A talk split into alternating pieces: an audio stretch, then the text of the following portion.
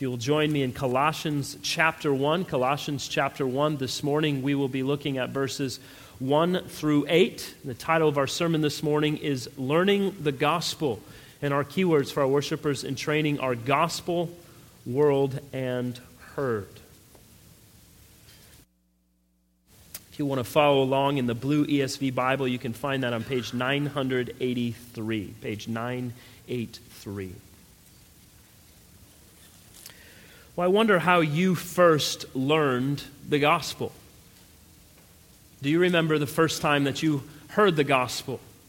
What about the first time you started thinking about the gospel and all of the implications of the gospel in your own life? What about the first time you realized that you believed the gospel? One of my favorite stories along these lines over the past few years was written by a woman who started her story like this. She wrote this the word Jesus stuck in my throat like an elephant tusk. No matter how hard I choked, I couldn't hack it out. Those who professed the name commanded my pity and wrath. As a university professor, I, I tired of students who seemed to believe that knowing Jesus meant knowing little else. Christians in particular were bad readers, always seizing opportunities to insert a Bible verse into a conversation with the same point as a punctuation mark, to end it rather than deepen it. Stupid, pointless, menacing. That's what I thought of Christians and their God. She continued, as a professor of English and women's studies on the track to becoming a tenured radical, I cared about morality, justice, and compassion. Fervent for the worldviews of Freud and Hegel, Marx, and Darwin, I strove to stand with the disempowered. I valued morality, and I probably could have stomached Jesus and his band of warriors if it weren't for how other cultural forces buttressed the Christian right. After my tenure book was published, I used my post to advance the understandable allegiances of a leftist lesbian professor. My life was happy, meaningful, and full. My partner and I shared many vital interests AIDS activism, children's health and literacy, golden retriever rescue, our Unitarian Universalist Church, to name a few. It was hard to argue that my partner and I were anything but good citizens and caregivers. The LGBT community values hospitality and uh, apply it with, we applied it with skill, sacrifice, and integrity. I began researching the religious right and their politics of hatred against people like me. To do this, I would need to read the one book that had, in my estimation, gotten so many people off track the Bible.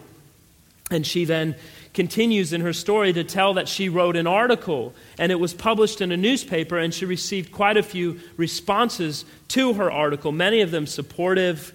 Uh, some of them very dark and judgmental and aggressive toward her in, in their attack of her ideas. But she wrote that while she kept a file of support letters on one side of her desk and all of the attack letters on the other, she said, One letter I received defied my filing system. It was from the pastor of Syracuse Reformed Presbyterian Church. It was a kind of inquiring letter. Ken Smith encouraged me to explore the kind of questions I admire. How did you arrive at your interpretations? How do you know you are right? Do you believe in God? Ken didn't argue with my article. Rather, he asked me to defend the presuppositions that undergirded it. I didn't know how to respond to it, so I threw it away. Later that night, I fished it out of the recycling bin and put it back on my desk where it stared at me for a week, confronting me with the worldview divide that demanded a response. And she goes on to tell about a two year relationship that developed between her and Pastor Ken and his wife, Floy. They invited her into their home. They exchanged books with her. They talked openly about things like human sexuality and politics. And they never treated her like anything was off limits to talk about or that she was a project that they were working on. Ken and Floy continued to live their lives in her midst. And she wrote, When we ate together, Ken prayed in a way I'd never heard before. His prayers were intimate, vulnerable. He repented of his sin in front of me. He thanked God for all things. Ken's God was holy and firm, yet full of mercy. And as a result of this, she started reading the Bible over and over, and eventually, several of her friends from her LGBT community started noticing a change in her. And, and she wrote, I continued reading the Bible all the while fighting the idea that it was inspired. But the Bible got to be bigger inside of me. It overflowed into my world. I fought against it with all my might. And then one Sunday morning, I rose from the bed of my lesbian lover and an hour later sat in the pew at, Syracuse Reformed Presbyterian Church. Conspicuous with my butch haircut, I reminded myself that I came to meet God, not fit in. The image that came in like waves of me and everyone I loved suffering in hell vomited into my consciousness and gripped me in its teeth. I fought with everything I had. I did not want this. I did not ask for this. I counted the cost, and I did not like the math on the other side of the equal sign. But God's promises rolled in like sets of waves into my world.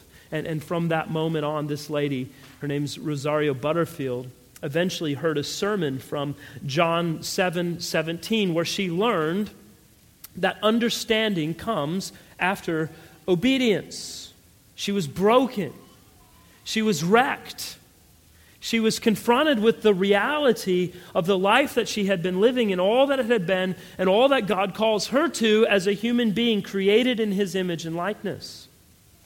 And she wrote, Then one ordinary day I came to Jesus, orphaned and naked.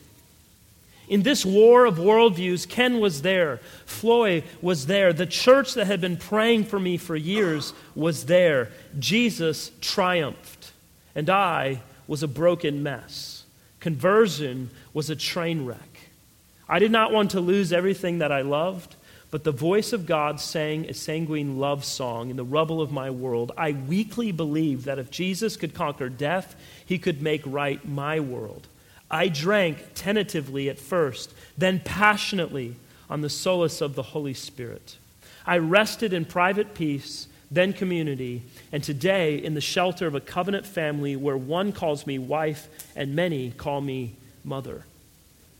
I encourage you to read Rosaria Butterfield's book, Meditations of an Unlikely Convert.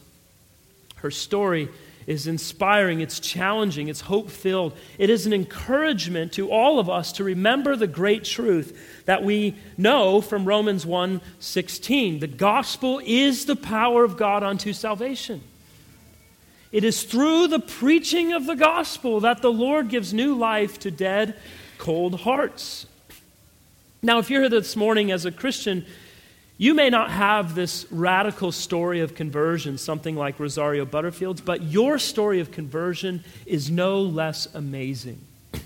It is no less gracious of God. It is no less exciting.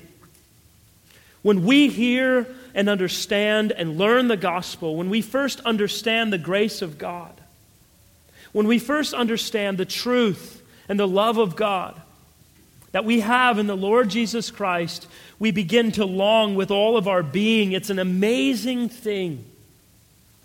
No matter who we are, or where we've been, or what we've done, it's amazing that God, by His grace, enters into our lives. He brings us to rubble, and He builds us up in Christ. I hope all of you will pick one person this week to share your story with. If you're a Christian, who will you share your story of conversion with this week? Who will you tell about the first time you heard and believed the gospel? Well, this morning we're beginning a new series through Paul's letter to the church at Colossae. And we're going to look at verses 1 through 8 of chapter 1. We're going to see his introductory comments. We're going to take a brief look at the context of, of in which he was writing this letter. And then we're going to look at Paul's rejoicing in the Colossian church. These believers who have learned the gospel. These believers who were living train wreck lives and had amazing conversions, and his celebration, his rejoicing in what God has done in their midst. They had their own stories, all of them unlikely converts.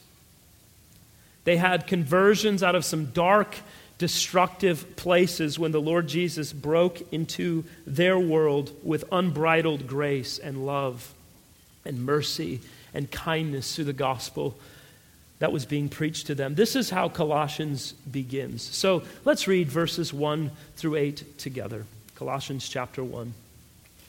Paul an apostle of Christ Jesus by the will of God, and Timothy, our brother, to the saints and faithful brothers in Christ at Colossae. Grace to you and peace from God our Father.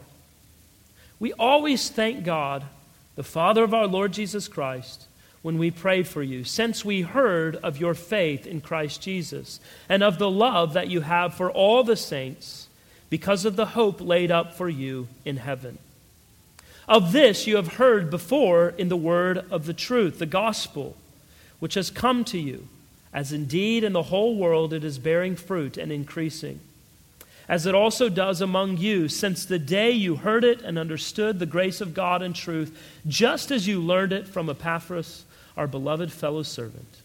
He is a faithful minister of Christ on your behalf and has made known to us your love in the Spirit. Well, the first thing we find in the scriptures this morning in verses 1 and 2 is that Christian fellowship is one of the sweetest gifts from God. Now, before we get into the content of, of this point, it's always good to remind ourselves as we get into a new book of the context. Now, specifically here, it's important to remember that Paul wrote a letter to the Colossians. This isn't just some random assortment of thoughts or ideas. Uh, this isn't a historical recounting of anything uh, per se. It is a letter, and as such, he had a specific aim a specific focus that he wanted to bring to their attention. And the all encompassing aim, the, the main focus of the book of Colossians is the all sufficient supremacy of the Lord Jesus Christ as the creator and sustainer of all things, and especially the church. This is the focus of the letter, which is, of course, no small undertaking. So, my prayer for us as we go down this road, as we journey through this letter is that we will have an ever expanding view of the Lord Jesus Christ, of an ever expanding love for Christ, an ever deepening appreciation for the supremacy of Christ in all things, and especially uh, for his church. Now, Paul is writing to a people in a small town called Colossae, and that's modern day, the western part of uh, Turkey. Now, most scholars believe the church at Colossae began during Paul's two year ministry when he was in the city of Ephesus. We see that in Acts chapter 19 and verse 10. Luke, the historian, tells us all who lived in the province of Asia, which includes Colossae, heard the word of the Lord. And we know from the latter part of the book of Colossians, in chapter 4, that Epaphras, who's mentioned here in our verses this morning, he visited Paul while he was in Ephesus. And then Philemon also came to believe and eventually hosted the Colossian church in his home for a time. So Epaphras actually worked with Paul in evangelism in the Lycus Valley. So Paul himself never actually traveled to Colossae, as far as we know. He never visited the church in person.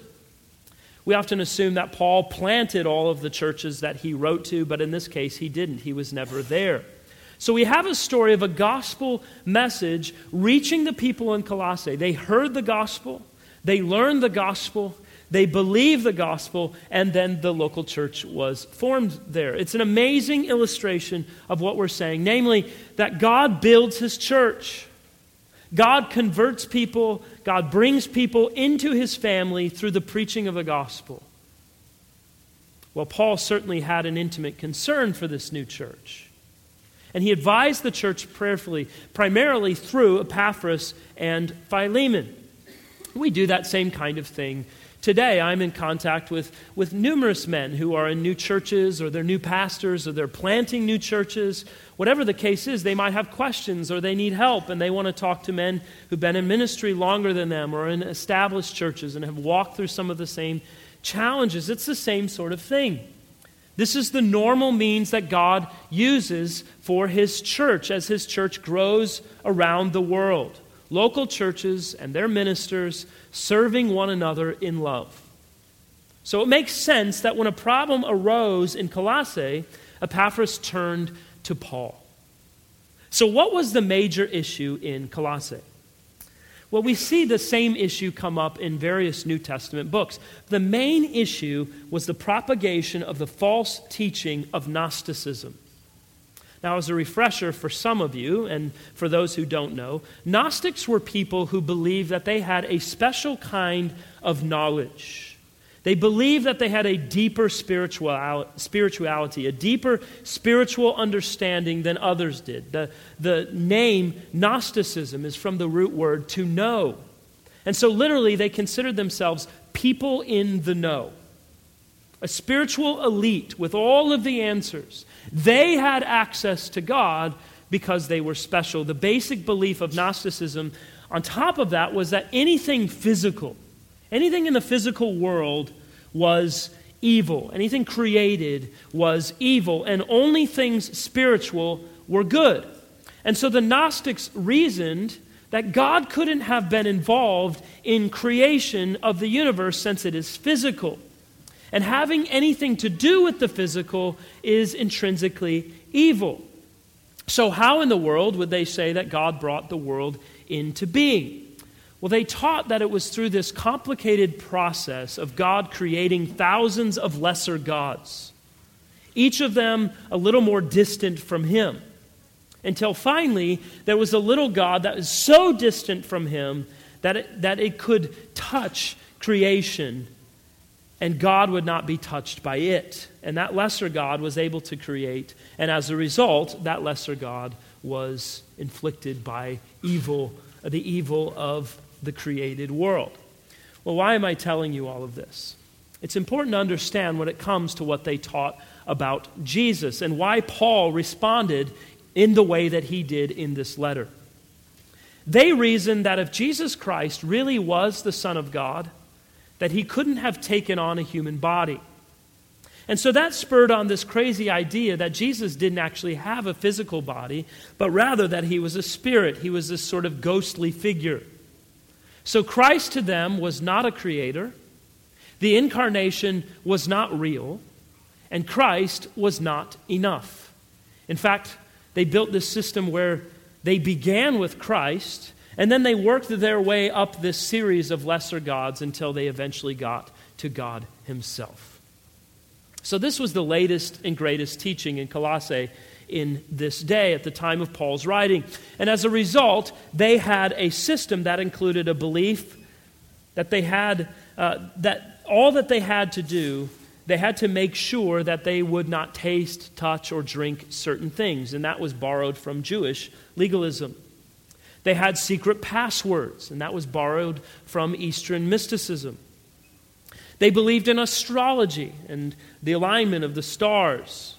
And then, of course, they incorporated elements of Christianity so it would be attractive to all of these new Christians. It was this very complex and proud intellectual system. And so the Gnostics looked down on the Christians.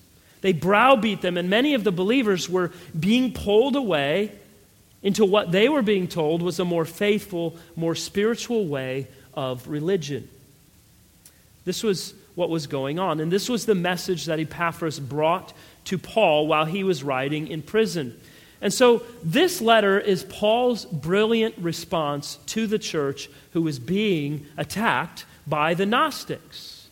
He wants to make known that Jesus Christ is the supreme creator of all things, and he is the all sufficient Redeemer over all things. Now, there's no doubt that we face similar heresies in various quarters today, some in milder forms, some actually in almost exact identical ways. But the brilliance of Paul's letter is that he doesn't take a frontal assault on Gnosticism. But he sort of flanks them from the side and he attacks the heresy that they were promoting by presenting the truth as it is. He never mentions Gnosticism, he simply goes at them with the truth. But before he gets to that, he commends the church, he celebrates the glorious work of God through the gospel. This ragtag group of people in a small community have now been overtaken by the grace of God as God is building his church, he's doing so through very unlikely means. He's changing lives and he's changing this community. So Paul writes this letter. And up front, we see, as he's writing this letter, this common greeting that is similar in all of Paul's letters. He reminds them of his apostleship, And if you know Paul's story, we know very well that what he writes here is absolutely true. He is an apostle of Jesus Christ by the will of God. That certainly wasn't Paul's doing, was it? In fact, Paul was on his way to kill Christians when the Lord knocked him off of his horse, changed his heart on the spot, and made him a new creation in Christ. God sovereignly made Paul a new creation. And from there, the Lord commissioned him as an apostle. So this was as much as by the will of God as could ever be possible. Now, notice also, Paul is not writing this letter alone. This also came, he said, from Timothy, our brother. He was with Paul. Now, remember, he was often with Paul in ministry. Paul mentions him uh, in, as his son in the faith. But it's wonderful to see how Paul addresses Timothy, not as the young Timothy or as my son or anything like that. He calls him our brother. There was no need for hierarchy in the church in Paul's mind. They were co laborers in the gospel of Jesus Christ. And notice also, as the later letter identifies the believers in the church in Colossae, he addresses them as saints and faithful brothers. Isn't that amazing? Paul has probably not met many of them, if any of them at all. He will never meet most of them, most likely. But isn't this the sweetness of what God does in His church? Isn't this the beauty of the gospel and what it does in God's people? We are made to be new creations in Christ. And as, as we are adopted into the family of God and made to be brothers and sisters with one another, we know each other and we love each other without knowing each other. It's a beautiful thing. Just, just look around here, kind of like the church in Colossae. We too, a, a, a sort of ragtag bunch that God has brought together, right?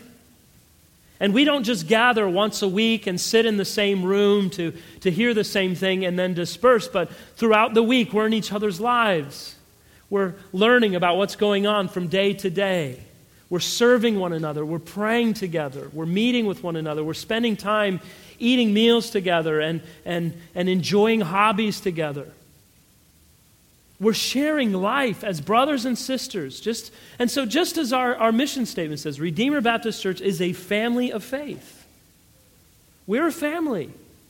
And I know for me and for my family, for my wife and children, that means everything to us because we've never had any of our relatives live near us. Some of you get to spend time with your parents and your siblings and your 64 million cousins who all live in Effingham County.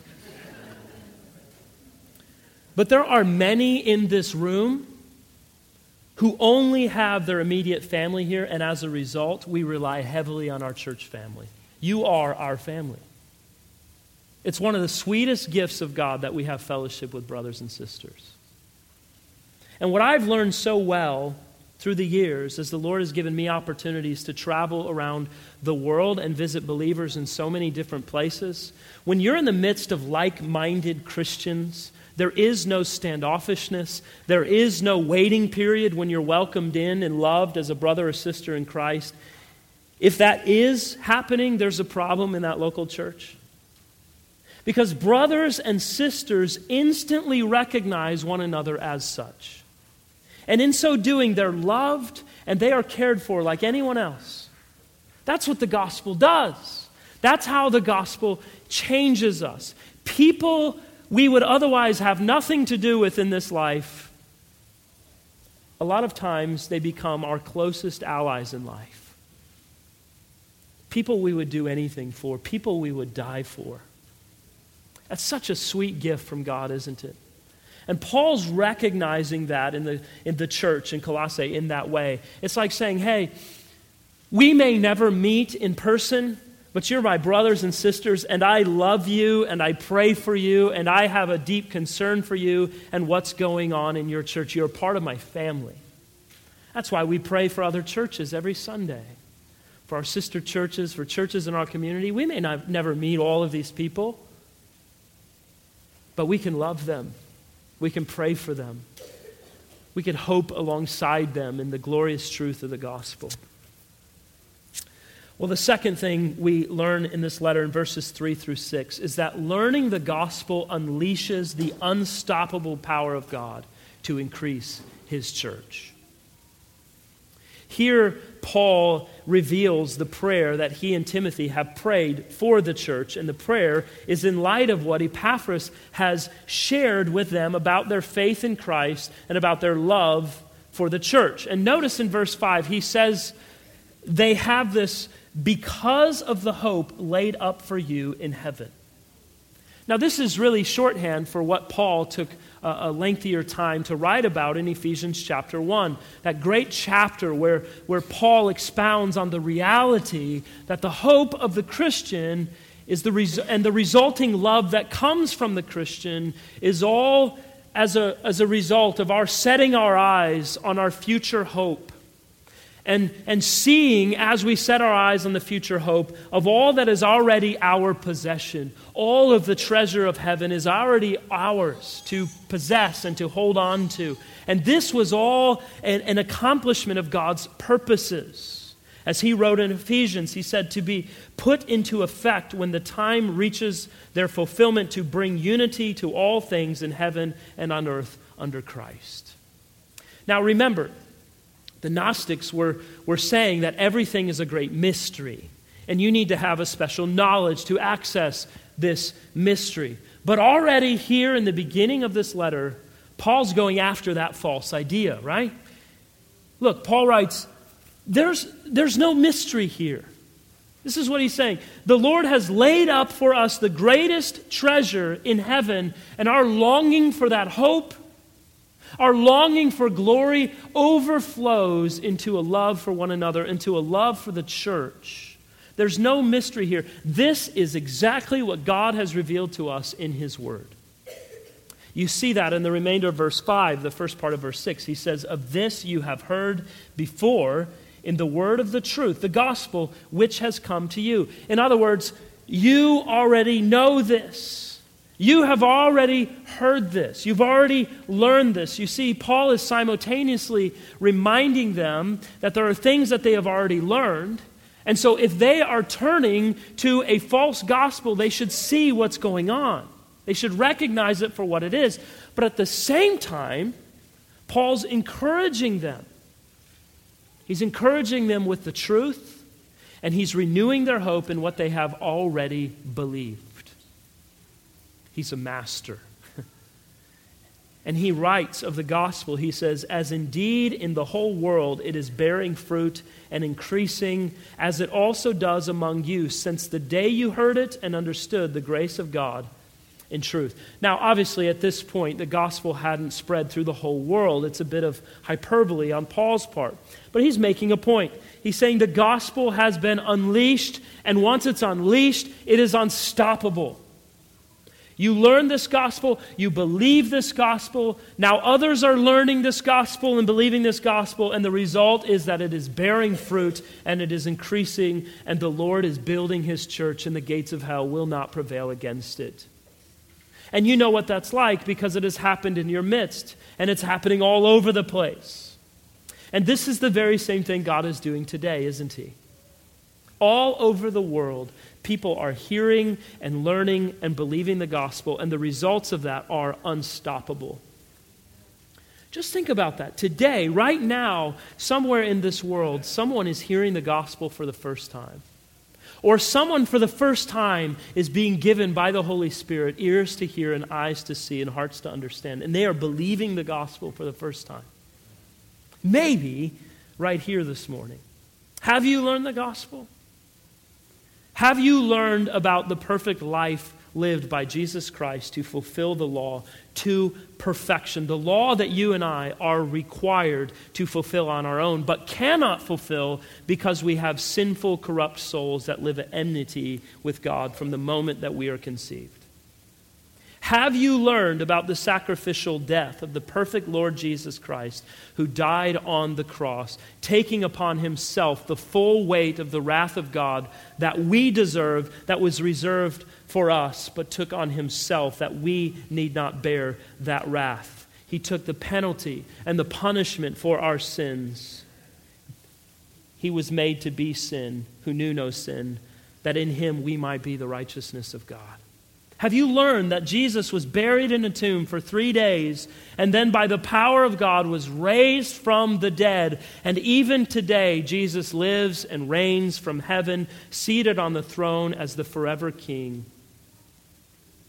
And as a result of all of this, God has made clear in His Word that we are all guilty sinners. We all, not one of us has any righteousness of our own to offer. Our standing before God, our own works, it's a fruitless endeavor to bring them before God. They will only serve to condemn us further. But by the mercy of God, by the grace of God, He's made a way that by faith alone we can enter into the kingdom of heaven. No secret passwords, no mystery knowledge, no special handshakes or ceremonies. Faith alone. Trusting in and loving and holding on to the Lord Jesus Christ as your only help for redemption. Christ alone, nothing else. So maybe you have a life that right now you would describe a lot like Rosaria Butterfield described her life an absolute train wreck. Or maybe you want another description. Maybe your life is more like a dumpster fire, whatever you want.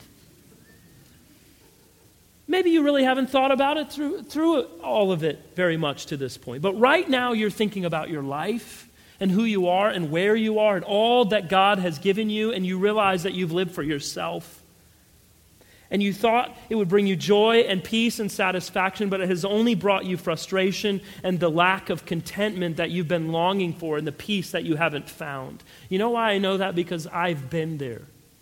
Because my own life has been a train wreck and a dumpster fire, all at the same time.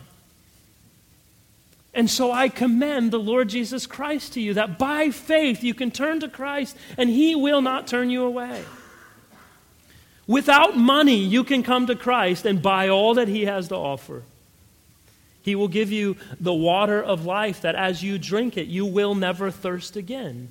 The bread of life that as you eat it, you will never hunger again. And when He does that, this gospel that you have learned, this gospel that you have believed will bear fruit and will increase in you, that your spiritual life will be full, that you'll be able to accomplish with the gifts that God has given you all that He has called you to do to serve and make known the glorious riches of Christ that we hope in, toward the expansion of His kingdom in all of the world. The power of God in the gospel of Jesus Christ is unstoppable. Do you have faith in Christ? Are you walking in light of the gospel that you have learned? If you're here this morning and you don't know why you're here this morning, and as I'm preaching all of this, maybe you're a bit uncomfortable with where things are in your life. I'm going to tell you, it's probably too late. The Holy Spirit probably already has a hold of you. He's probably already doing what he's going to do. And before long, you're going to be saying Jesus with love instead of enmity. The last thing we see this morning is how that gospel is taught and what God does to bring to the whole world this unstoppable power. Verses 7 through 8, Paul shows us very simply that God uses ordinary Christians to bring about his extraordinary ends. For all we know, Epaphras was a simple, humble, faithful Christian guy who wanted to do his part for the kingdom of God. He spent a lot of time with Paul. He spent time with Paul in prison when he penned his letter to Philemon. He wanted to serve the church. He wanted to make known what God had done in his life, sharing his story with those around him, reminding them of who he once was and who God made him to be. Now, no doubt, Epaphras had his own unlikely story of conversion, of how he became a Christian, his own train wreck conversion. But Epaphras learned the gospel, and this gospel changed him as a man and his understanding of the gospel and the implications of his understanding grew in his heart, and it was bearing fruit, and it was increasing. And so Epaphras was able to be an instrument in the Redeemer's hands to bring about the Lord's purposes in his, in his church in Colossae. And this is how God works, isn't it? That God uses simple people, common people, ordinary people to do extraordinary things. He uses unlikely people to accomplish amazing ends. And, and that just shows us that how extraordinary God is, doesn't it? Nothing we do as God's servants can bring about the ends that only God can accomplish. I can't save you, only God can do that. And yet, we can teach the gospel. We can preach the gospel. We can share the gospel. We all, as God's people, have that opportunity. We have that calling to share our story, to share the story of Jesus Christ and what he has accomplished in each of our lives. But our God is a God of means, and you and I are his means. Ordinary people that God uses to do his extraordinary things. And so, let that be our prayer. May God be pleased to use us and our gifts to make known to the world, to teach the world. There is no secret, there is no mystery to uncover anymore. There is no special handshake, there is no decoder ring that we need. There is Christ and Christ alone.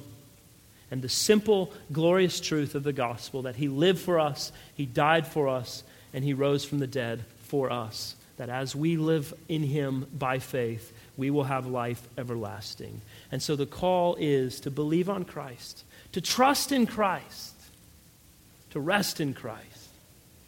May it be that we all treasure Christ with all of our heart, soul, mind, and strength. Amen. Let's pray together. Father, we thank you again for your word, and we are especially thankful this morning for the reminder of the power, the force, the unstoppable nature of the gospel. Lord, as we think about our own lives, we are very quickly reminded of, of who we are, who we have been. And if we're Christians this morning, we can express gratitude that you broke into our lives, maybe even when we had no desire for you to do so.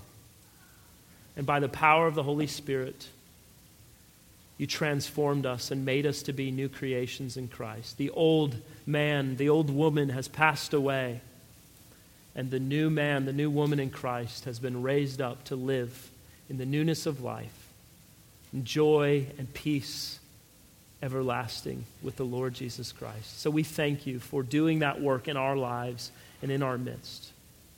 We pray, Lord, for those who are here this morning who do not know Christ.